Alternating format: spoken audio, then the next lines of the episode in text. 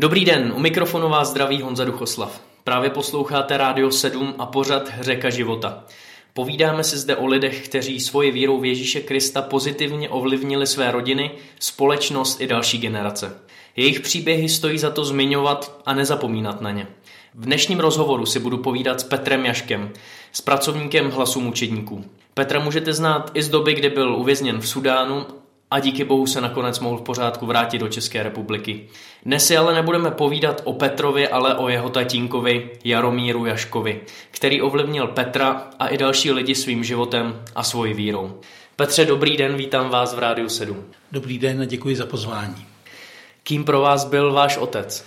Tak eh, určitě eh, velkým vzorem víry, a to již od dětství, můj tatínek eh, byl českobratrský evangelický farář, a já jsem se do rodiny českobratrského evangelického faráře eh, vlastně narodil v roce 63 eh, jako čtvrté eh, dítě, takže jsem možná se učil i od chyb svých starších sourozenců, jak to v rodinách bývá, ale můj tatínek byl vždycky pro mě obrovským vzorem a jak říkám, to už od samých útlých let.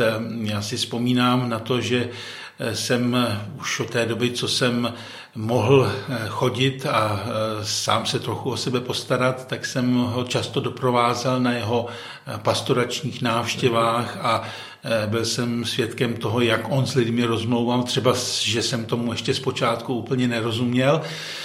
Také jsem ho doprovázel často, když on velmi rád včelařil a vždycky, mm-hmm. vždycky jsme měli svůj vlastní med.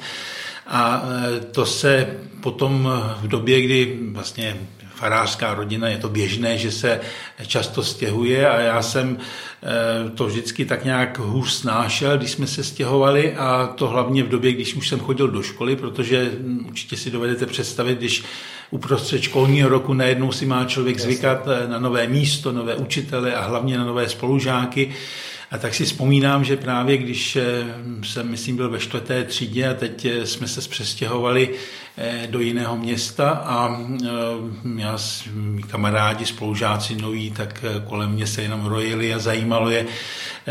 Jedna z těch otázek obvyklých byla, co, co dělají tvoje rodiče, co dělá tvůj tatínek. A já si vzpomínám, tenkrát ještě jsem sice nikdy nepochyboval o boží existenci, ale neměl, nebyl jsem člověk, který by byl znovu zrozený, byl jsem vychovávaný, ale člověk eh, se do božího království musí narodit.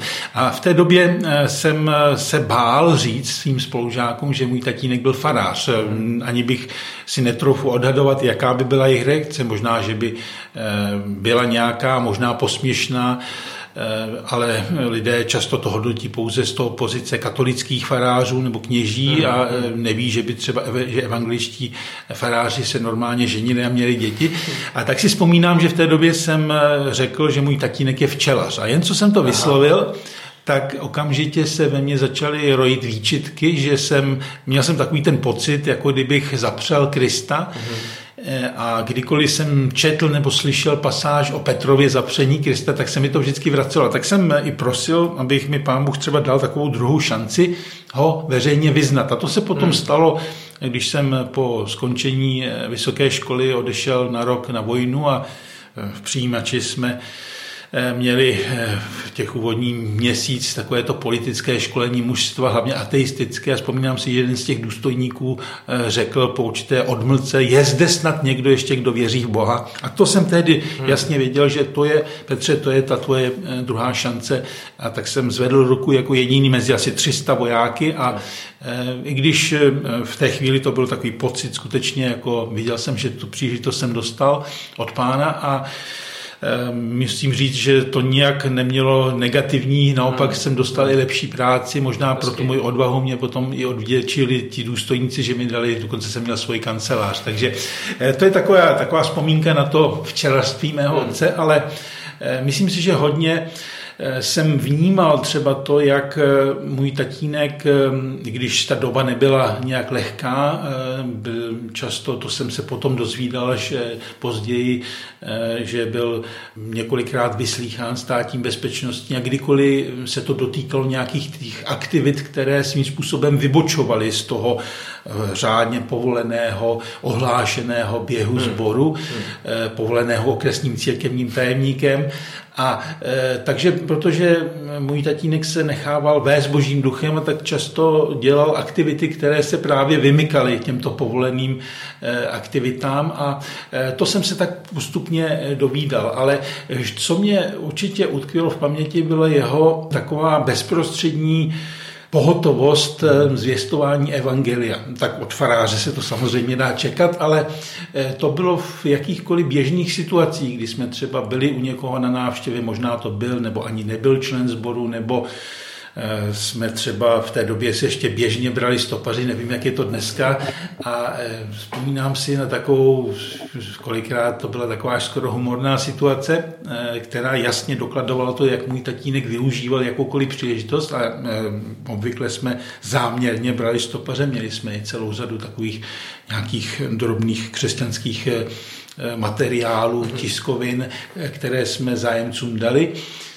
A eh, když si dotyčný eh, sedl do auta, tak eh, po určité chvilce rozjezdu, tak můj tatínek začal takovou bezprostřední otázkou, bojíte se smrti? Tak si vzpomínám, že u mnohých to vyvolalo vždycky takovou trochu vyděšenou reakci. Prvně, co to znamená, koho, kdo je to vlastně vzal na stopa a když už jsem potom byl později, eh, já jsem sám prožil takové obrácení nebo rozhodnutí eh, následovat Krista, když mi bylo 15 let a mm, tam jsem potom třeba, když jsem jezdil s tatínkem, a tak už jsem se i modlil za to, když on třeba ten rozhovor vedl. A i pro mě samotného to bylo vzor, že když já jsem potom někam jel a já jsem bral stopaře, tak jsem také nějakým způsobem možná ne úplně stejnou otázkou, ale nějakým způsobem eh, neotálet a jít k věci.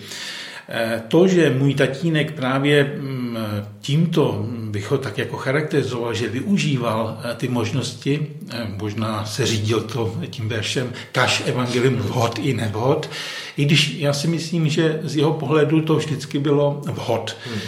Tak to je něco, co jsem si nějak potom vzal i pro svůj vlastní život a nedávno jsem navštívil jeden liberecký sbor a setkal jsem se tam s člověkem, kterým jsem se už dlouho neviděl, možná nějakých třeba téměř 30 let.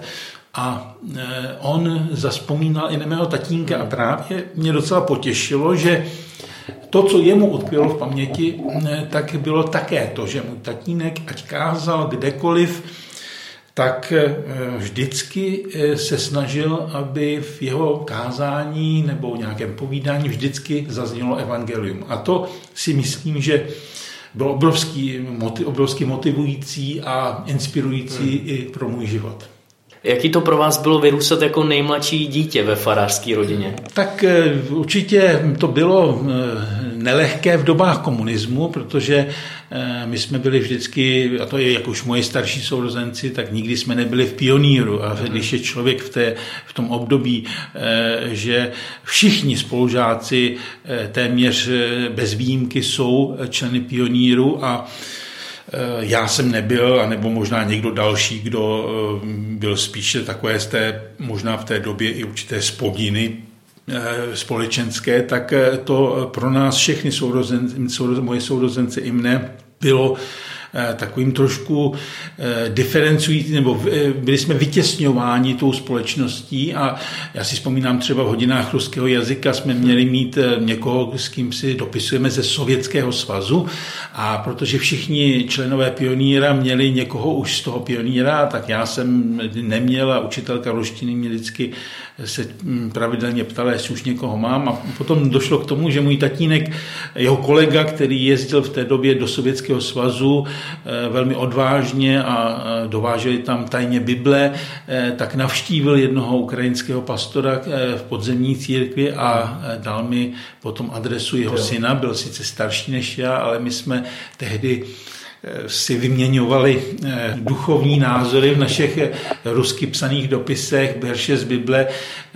Učitelka ruštiny se spokojila s tím, že si udělala fajfku mě, že jsem mi ukázal, že mám dopis s razítkem ze Sovětského svazu a vůbec nevěděla, že obsah toho dopisu je vlastně duchovní povzbuzení, nebo eh, si povídáme o tom, jak kdo rozumí které pasáži písma. Takže eh, to eh, bylo velmi, velmi takové inspirující. Potom si vzpomínám, že mm, naše rodiče, můj tatínek, se nedržel nějakým způsobem toho sešněrování tou vlastně církví, která jejichž vedení v té době komunismu bylo dost zkompromitováno s komunistickým režimem, s tajnou službou a e, v koncem 70. let e, organizovali oba moje rodiče e, ve spolupráci s jinými bratry, s tehdy nepovolených denominací setkání mládeže. A ta setkání mládeže to bylo něco, co i určitým způsobem zrovna přišlo v době, kdy já jsem se rozhodl, kdy jsem se nechal pokřtít a zase eh, můj tatínek eh, byl tím, kdo mě křtil. Ono to bylo takové zajímavé, že moji dva starší sourozenci, nejstarší sestra a starší bratr byli pokřtěni ještě v té evangelické církvi, tak jak se to běžně dělá jako nemluvňata. A na tom i je možno demonstrovat takový duchovní posun, růst mého otce v tom smyslu, že Eh, moje eh, starší sestra, ta nejbližší a já už jsme nebyli pokřtěni jako nemluvňata a už eh, můj tatínek to očekával od nás a vždycky se, eh, když bylo nějaká evangelizace někde v nějaké třeba jiné církvi, jako například v církvi bratrských, kde jsme, eh, kde máme eh, velkou část, mám dva bratrance, kteří jsou kazateli hmm. církve bratrské hmm. na Slovensku a vždycky, když se konala někde nějaká evangelizace, tak se počítalo s tím, že moje starší sourozenci a potom i já, že se rozhodneme následovat Krista možná na nějaké takové a já jsem nějak tak pořád dlouho oddalával, ale moje chvíle potom přišla, když mi bylo 15 let, byli jsme v tehdejším NDR, východní Německu, na Rujáně eh, s zase to bylo takové nepovolené, neregistrované křesťanské eh, setkání, kde samozřejmě jsme byli, koupali se v moři, ale vzpomínám si, že jsme měli takové biblické studium, které vedl Honza Štifter tehdy a eh, to byl okamžik, kdy já jsem se jasně rozhodl, že chci následovat Krista. Takže ta setkání mládeže, eh, která moji rodiče organizovali ve spolupráci s bratry jinými, kteří tam vedli vyučování, modlitby, tak kolikrát jsme měli dům naši faru eh, jsme měli eh, naplněnou, přeplněnou, úplně možná tam bylo někdy 50 lidí eh, na prodloužený víkend a to bylo období, kdy se vlastně církev, ta podzemí mobilizovala, kdy já si vzpomínám potom, že jsme využívali i eh, ten kostel, který jinak byl málo navštěvovaný těmi lidmi, kteří, protože tehdejší moc eh, komunistická vždycky zastrašovala lidi. Vzpomínám si, že já si ještě pamat, nebo na, pamatuju si na možná první třídu, kdy se ještě učilo náboženství na škole, tady jsme byli v Horních Dubenkách eh, a nakonec jsme pod nátlakem té tehdejší moci zůstali na to náboženství jenom já a moji starší sourozenci. No tak tehdy i to potom byl i takový záměr, že ta škola se snažila vytěsnit, aby neměla vůbec vyučování náboženství na své škole. A když jsme tam nakonec byli jenom já a moje starší sestra, které jsme byli v tom eh, přibližně o dva roky starší sestra, tak vím, že potom už eh, to skončilo, protože hm, nás rodiče vedli samozřejmě v rodině a nebylo potřeba, kvůli tomu chodil můj tatínek do školy. No a e, tak, jak postupně e, ta práce, ta církev se mobilizovala, tak si vzpomínám, že mě to inspirovalo, to, co jsme prožívali, co vlastně naše rodiče organizovali, tak e, to mobilizovalo moji víru. Já si vzpomínám, že než jsem učinil toto rozhodnutí následovat Krista, tak eh, protože ta naše fara byla vždycky jako na trase mezi nádražím železničním nebo autobusovým a mezi školou. Takže všichni ty dojíždějící spolužáci vždycky chodili kolem fary a tak si vzpomínám, že právě než jsem eh, učinil takovéto rozhodnutí, tak jsem vždycky čekal jako za tou okejnicí nebo po otevřených dveří, až jako ti spolužáci přejdou a potom nepozorovaně vklouznou sklouznout do toho, do toho davu možná lidí, a který už poodcházel a jít tedy do školy. Potom se, potom i moje aktivity zjistování evangelia se hodně, hodně změnily v tom smyslu, že zase jsem po vzoru svého tatínka se snažil využívat každou příležitost k tomu, aby mohlo zaznít evangelium, ať už to třeba byly, tehdy se chodilo na Bramborovou brigádu, e, vždycky začátkem školního roku, to už jsem byl na střední škole, a tam si vzpomínám taky, že jsem snažil se využívat každou chvíli, tak jak jsem to viděl u svého tatínka, hmm. že hmm. Eh, bez okolku využívat toho, že jsme byli třeba jenom, já nevím, tři eh, spolužáci eh, na jedné brázdě, tak postupně jsem se osmělil i tak, že jsem měl diskuze i třeba s učiteli, profesory na gymnáziu a Eh, no potom ta reakce mm, tehdejšího režimu na sebe samozřejmě nenechala dlouho čekat, eh, protože když máte na faře a ty lidi, kteří tam byli v tom setkání, tak i v nedělním schromáždění se toho účastnili. Mm-hmm. A teď, eh, tehdy to bylo běžné, že v každém sboru byl jeden či dva tajní spolupracovníci tajné policie, mm-hmm. kteří informovali, eh, co se v tom zhromáždění děje, tak to byla jenom otázka času, kdy si buď okresní církevní tajemník nebo tajná policie pozve rodiče nebo tatínka na to, co mm Eh, co se to tedy u nás na té faře děje eh, nepovoleného. Mm.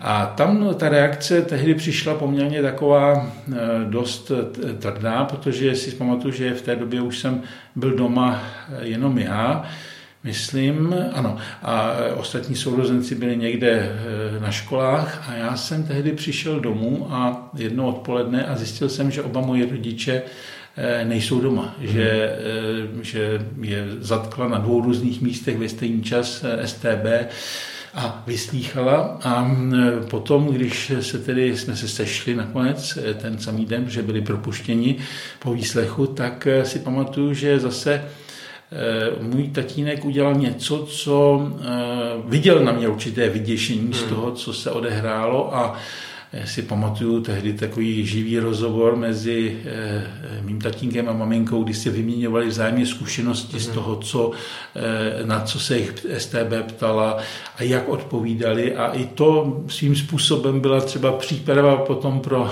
moje vlastní začení v Sudánu, kdy, eh, kdy mě mhm. tajná policie Eh, a ta, ty tajn, eh, příslušníci jakékoliv tajné policie mají velmi, velmi podobné metody. Hmm. A eh, když můj tatínek viděl, jak jsem z toho byl takový vyděšený, tak tehdy udělal něco, co zásadním způsobem o, nasměrovalo, můžu říct, další, vůbec další můj život. Hmm. Ne sice třeba úplně hned, ale on šel do své knihovny a přinesl mi knížku Richarda Wombranda, eh, která se jmenuje v českém překladu V božím podzemí. Ta knížku, tu knížku zase dostal od svého kolegy, stejného kolegy, který nakonec tehdy sehnal eh, mi Rus, chlapce ze Sovětského svazu na dopisování, tak mému tatínkovi přivezl tuto knížku a ona byla v Němčině tehdy, ale Němčina v té době byla takovým mým druhým jazykem mm. už Eh, tak můj tatínek mi ji podal a řekl, přečti si tu knížku, pozbudí to tvoji víru. A eh, to musím říci, že opravdu tu knížku jsem hltal, je to neskutečný, téměř se zdá jako neskutečný příběh, ale velmi eh, detailní popis toho, co Richard Mombram prožil ve svém věznění 14 let v komunistickém vězení stalinské éry v Rumunsku. Téměř tři roky byl na samotce, Eh, byt, eh, mučen, eh, vymýván mozek mu byl a Tehdy, když jsem četl o tom, jak on prožíval boží blízkost ve vězení, jak prožíval možná i určité nadpřirozené boží zásahy na té samotce, vůbec byl zázrak, že to přežil. Já jsem se mohl před dvěma lety podívat přímo do té cely, kde byl, do věznice Džilava, poblíž Bukurešti v Rumunsku a Oni tam mají dneska, ta věznice stále funguje, ale ta část historická je zavřená. Mají tam takovou malou výstavku, na které jsem se dověděl, že Richard Humbrand, možná ještě jeden mladší vězeň, byli jediní asi, kteří to přežili, eh, to mučení a ty samotky v tom vězení.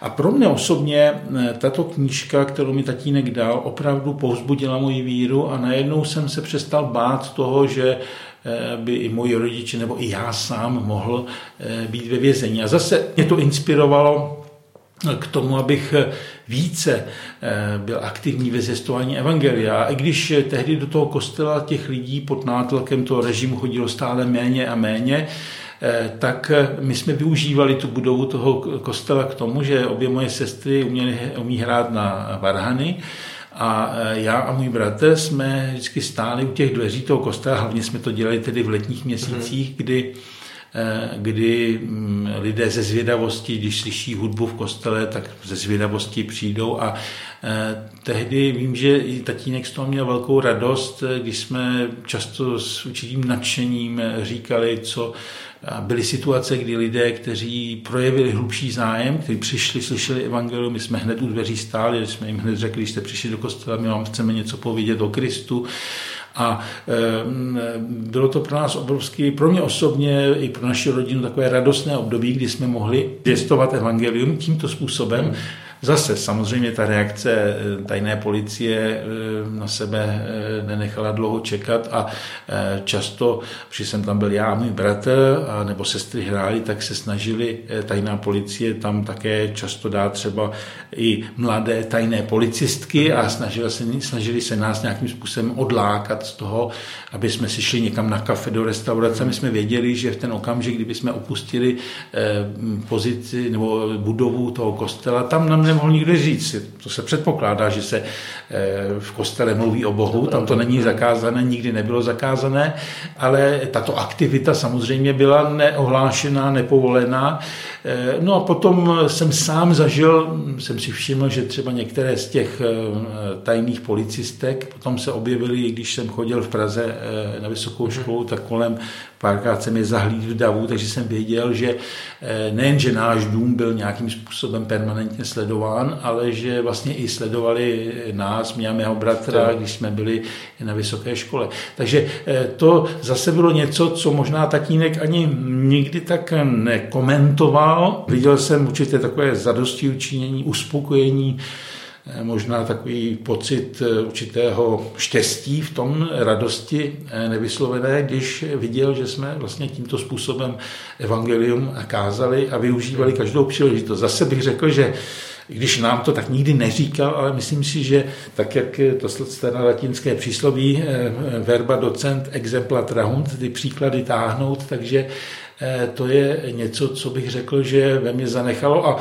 nakonec právě ta knížka Richarda Hombranda, protože tu jsem četl někdy v roce 78, eh, tak eh, to poselství Richarda Hombranda ve mně dřímalo a já jsem potom šel na vysokou školu, zase tam jsem zjistoval evangelium svému spolužáku, když jsme byli na praxi, který potom uvěřil a No, tak já jsem ho tehdy připravoval i zase možná po vzoru eh, mého tatínka čistou nalét, hmm. nalít čistého vína, tak jsem ho připravoval na to, co jako mladý křesťan může zažít v tom komunistickém režimu. A tak jsem mu řekl o knížce Richarda Wurmbranda, o tom, co zažil, když byl mučen, byt, eh, když byl na samotce.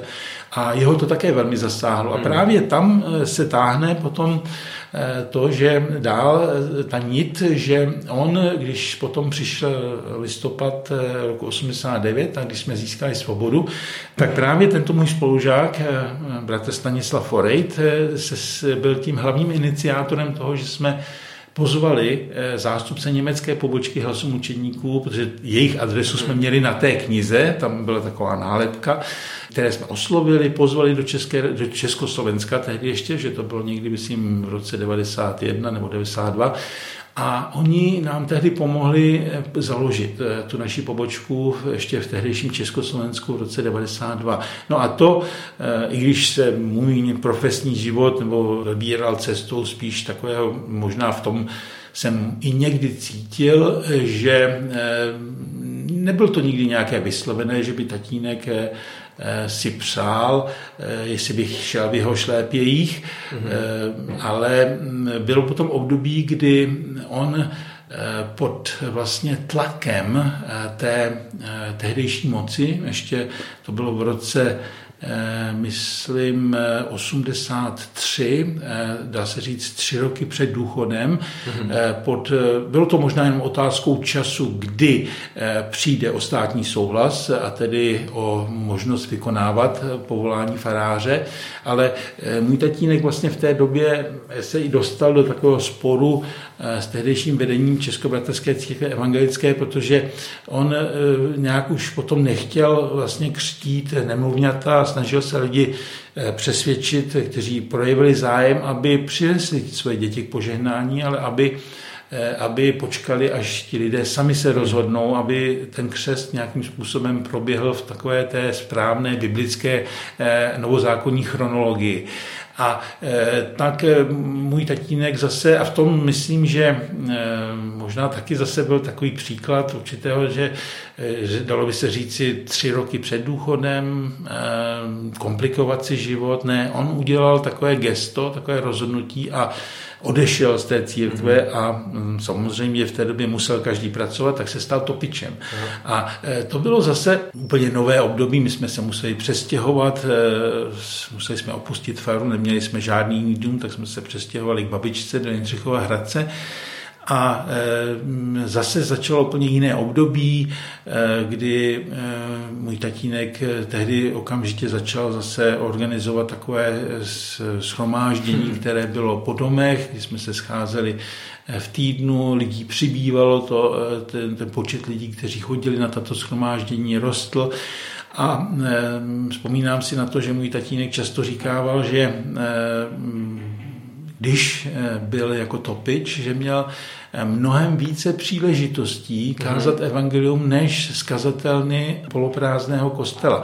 Eh, tam ještě byla taková humorná věc, že on tam, eh, oni ho dali na kotelnu, pracovali ve dvojici s jedním kolegou, který mm. byl zapálený komunista. A eh, tehdy jejich šéf, což se potom po delší době ukázal nakonec, že byl strýc mojí budoucí ženy, tak jsem se to po letech dověděl tak, že Eh, tento, eh, tento vedoucí, který vlastně potom se stal i mým strýcem, tak eh, v té době, když přišel domů z práce, tak jako takovou raritu říkal, že ať sám nebyl nikdy komunista, tak on to byl jenom nějaký komunál, takže dělal nějakého vedoucího úseku v tom tehdejším komun, v těch komunálních službách.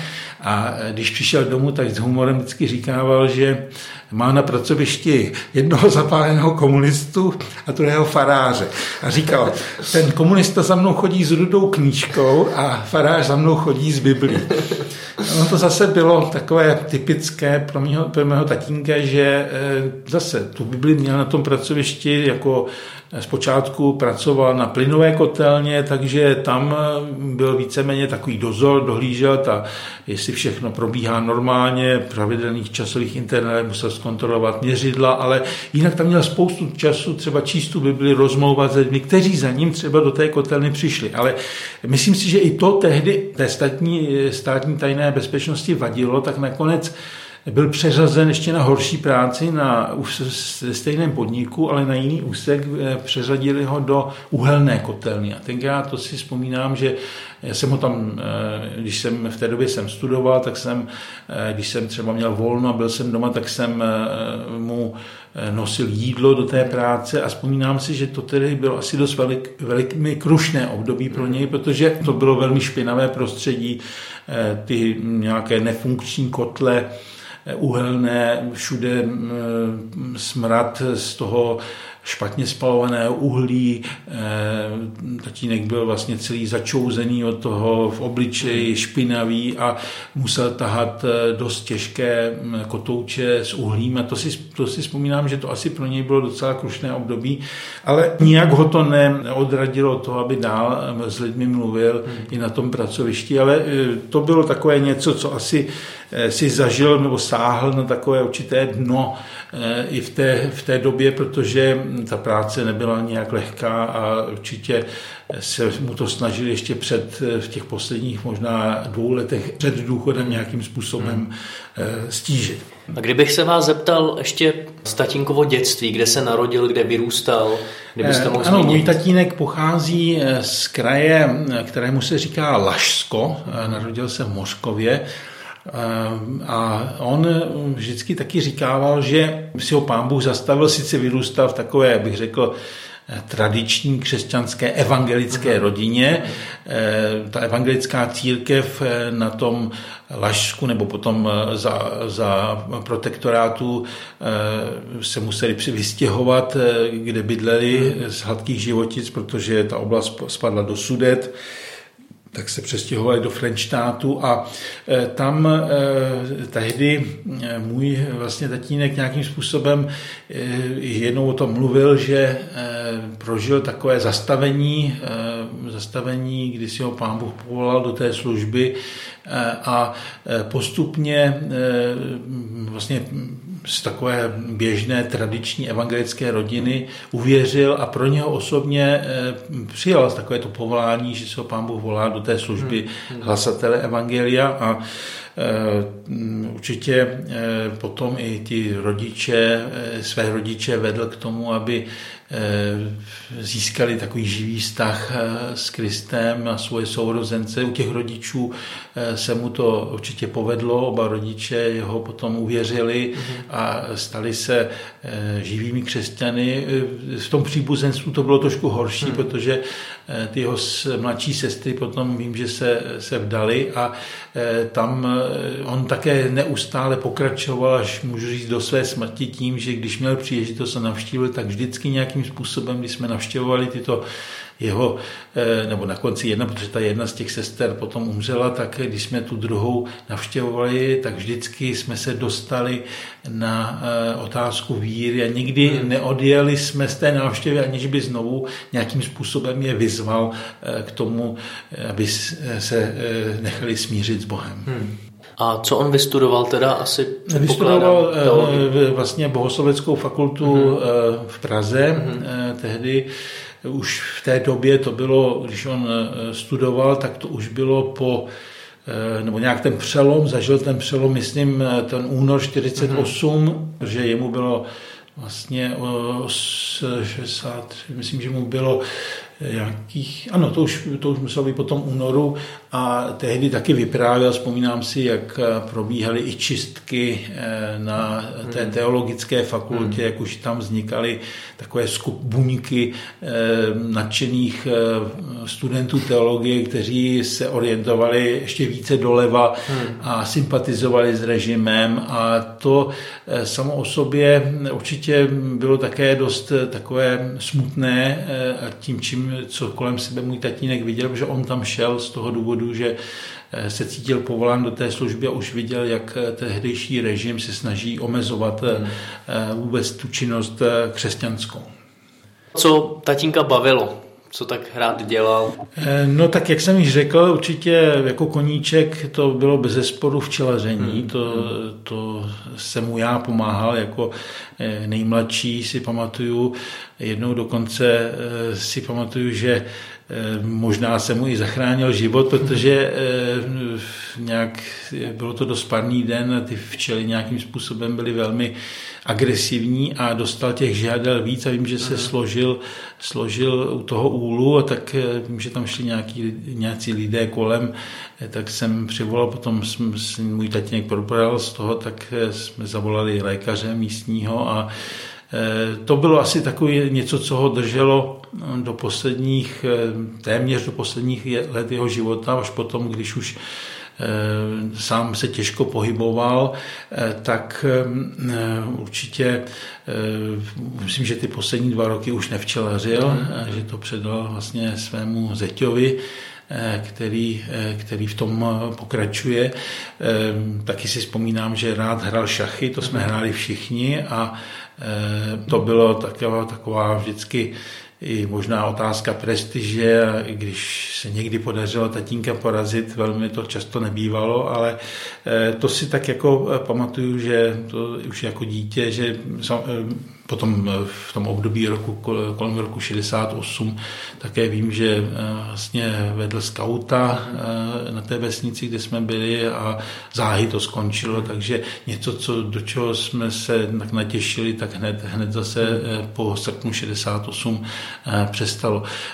Takže on, on jakoby těch aktivit měl hodně, určitě Eh, by rád cestoval, ale to, to nikdy nějak za té doby komunismu moc hmm. nebylo možné kromě toho 68. roku a Eh, vím, že jako i mm, pro mne osobně třeba, když eh, já jsem se nějakým způsobem, když se ty hranice začaly trošku uvolňovat v roce 88, kdy se dalo už cestovat eh, ne, ne tedy na devizový příslip, ale na to, že si člověk někde nějaké peníze sehnal a nějakým způsobem si mohl otevřít účet, tak vím, že mm, to byla se taková moje určitá taková takové určité předsevzetí nebo rozhodnutí, že jsem nikdy nechtěl eh, vychovávat děti v komunismu, protože jsem hmm. věděl, že to není hmm. jednoduché a tak jsem, možná i proto jsem odkládal, že bych se nějak eh, chtěl ženit, ani vůbec.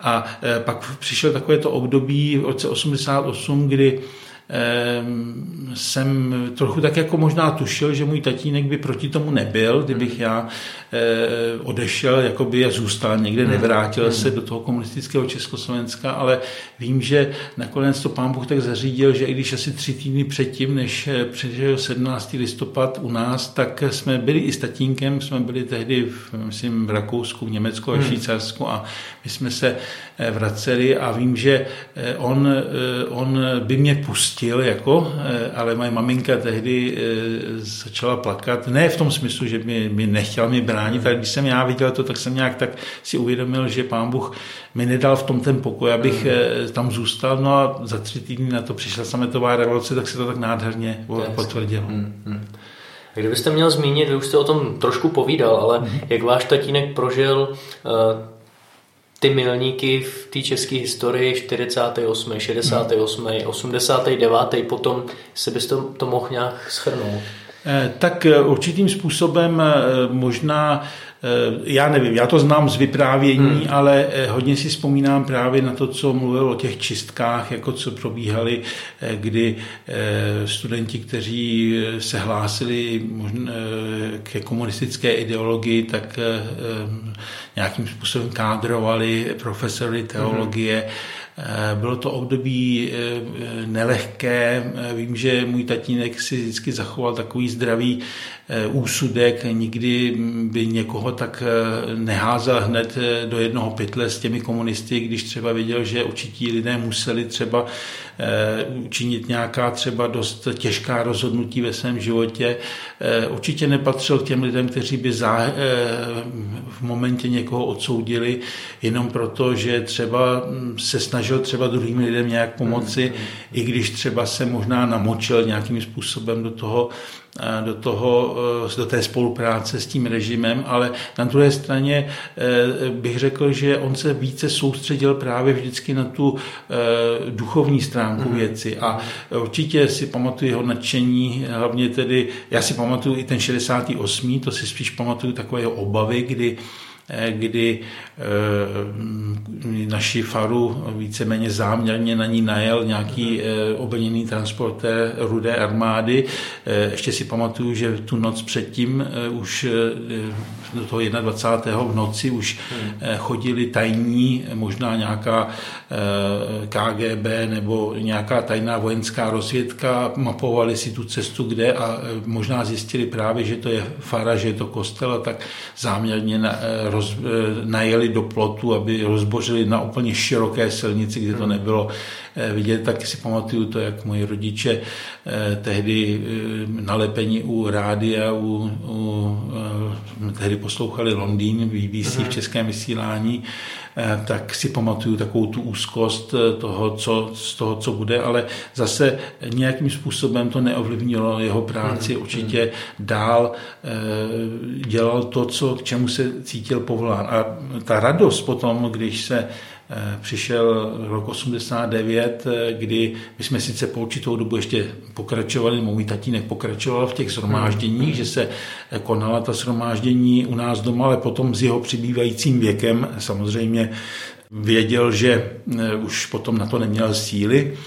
No a potom my jsme ho ještě využívali také k tomu, že on byl členem představenstva hlasu mučedníků. Mm-hmm. To, eh, on vlastně i přeložil tu knížku eh, Richarda Wumbranda v Božím podzemí do češtiny, mm-hmm. která Eh, po dlouhá léta byla takovou vlajkovou lodí naší pobočky a eh, i když možná poslední dva roky díky svému zdraví už se nemohl účastnit jednání eh, správní rady, vlastně, jak by se to nazvalo, toho našeho nadřízeného orgánu hlasu učedníků, tak vždycky si vzpomínám, když já jsem potom v roce 2002 opustil kariéru vlastně ředitele nemocnice a začal jsem se naplno věnovat té práci, kterou jsem už od toho roku 92 po dobu asi deseti let eh, vykonával jako dobrovolník, ať už o své dovolené nebo v rámci svého volna, eh, tak eh, on, on potom vždycky se mě ptal, já jsem hodně začal cestovat,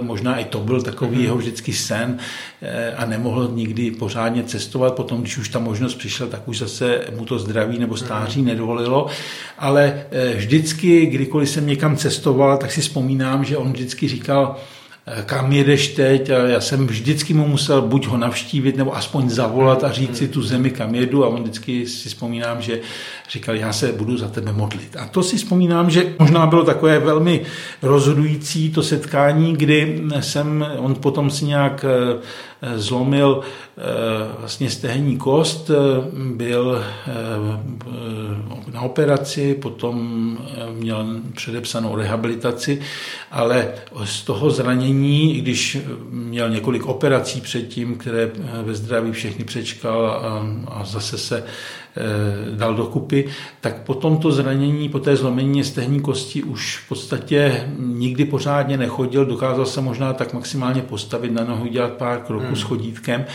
A to si potom pamatuju, že právě bylo to 4.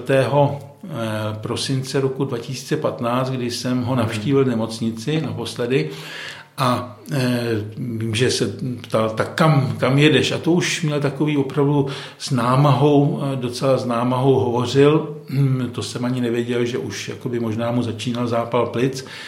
A když jsem řekl, že jedu do Sudánu, tak vzpomínám si, že řekl, no doufám, že nejedeš do toho jižního Sudánu, že sám věděl ode mne, že zrovna v té době od roku 2013 zhruba v té době už probíhala v Jižním Sudánu, ač samostatném, osvobozeném od eh, severního, eh, od pronásledování ze sever, z armády severu, hmm severního Sudánu, tak zažíval v té době občanskou válku. A on Eh, já jsem mu ujistil, ne, ne, ne, neboj se, já do Jižního Sudánu nejedu, já letím jenom na čtyři dny do Sudánu, do Chartumu. A tak se tak jako uklidnil.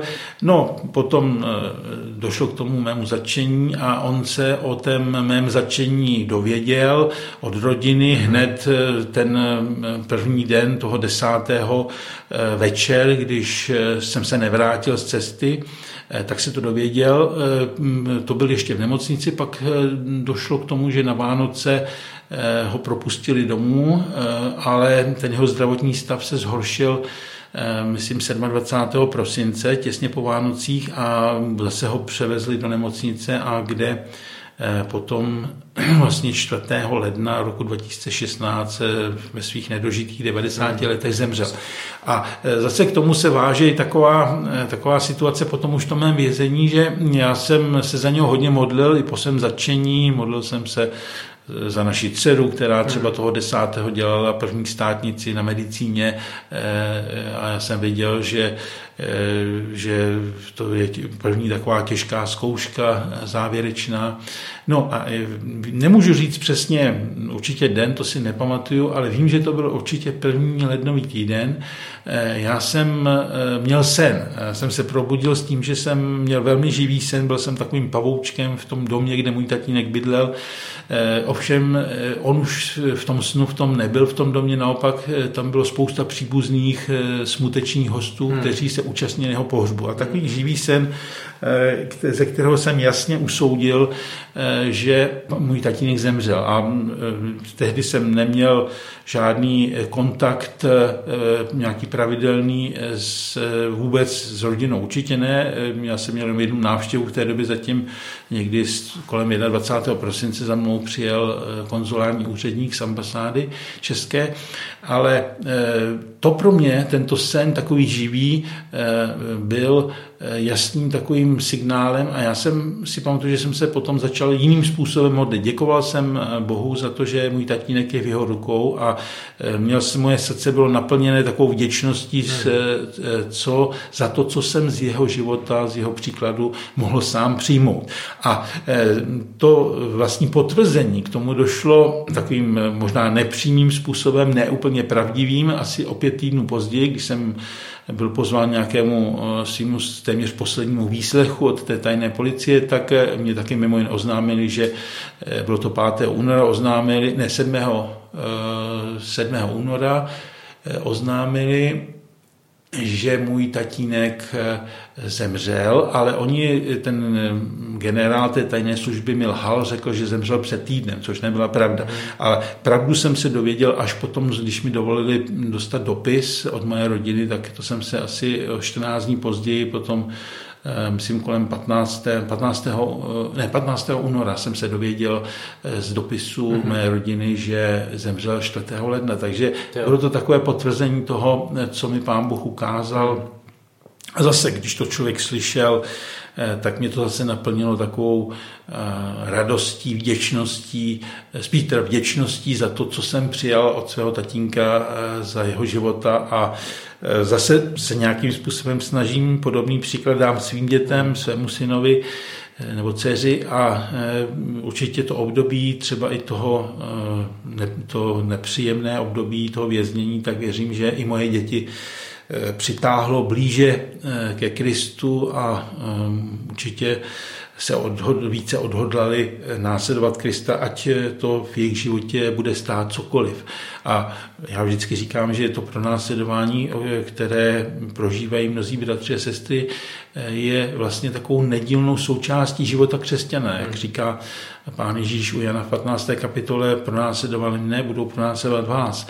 Nebo jak říká Pavel v 2. Timoteově 3. kapitole v 12. verši, že každý, kdo chce žít zbožný život Kristu Ježíši, bude pro následován, nebo zakusí pro následování. A to si myslím, že i moje děti nějakým způsobem toto také Eh, tak nějak eh, to porozuměli, přijali a eh, je to, věřím, že i pro ně toto, co se odehrálo se mnou, tak bude i pro ně, nebo bylo pro ně a nadále bude takovým příkladem toho držet se Krista, vyznávat Krista, hlásat evangelium, ať to stojí, co to stojí. Já si myslím, že tohle bylo nakonec i krásný pozbuzení pro posluchače. Vážení posluchači, právě jste poslouchali pořad Řeka života na Rádiu 7. Dneska jsem si povídal s Petrem Jaškem o jeho tatínkovi Jaromíru Jaškovi. Mějte se krásně, nashledanou. Nashledanou.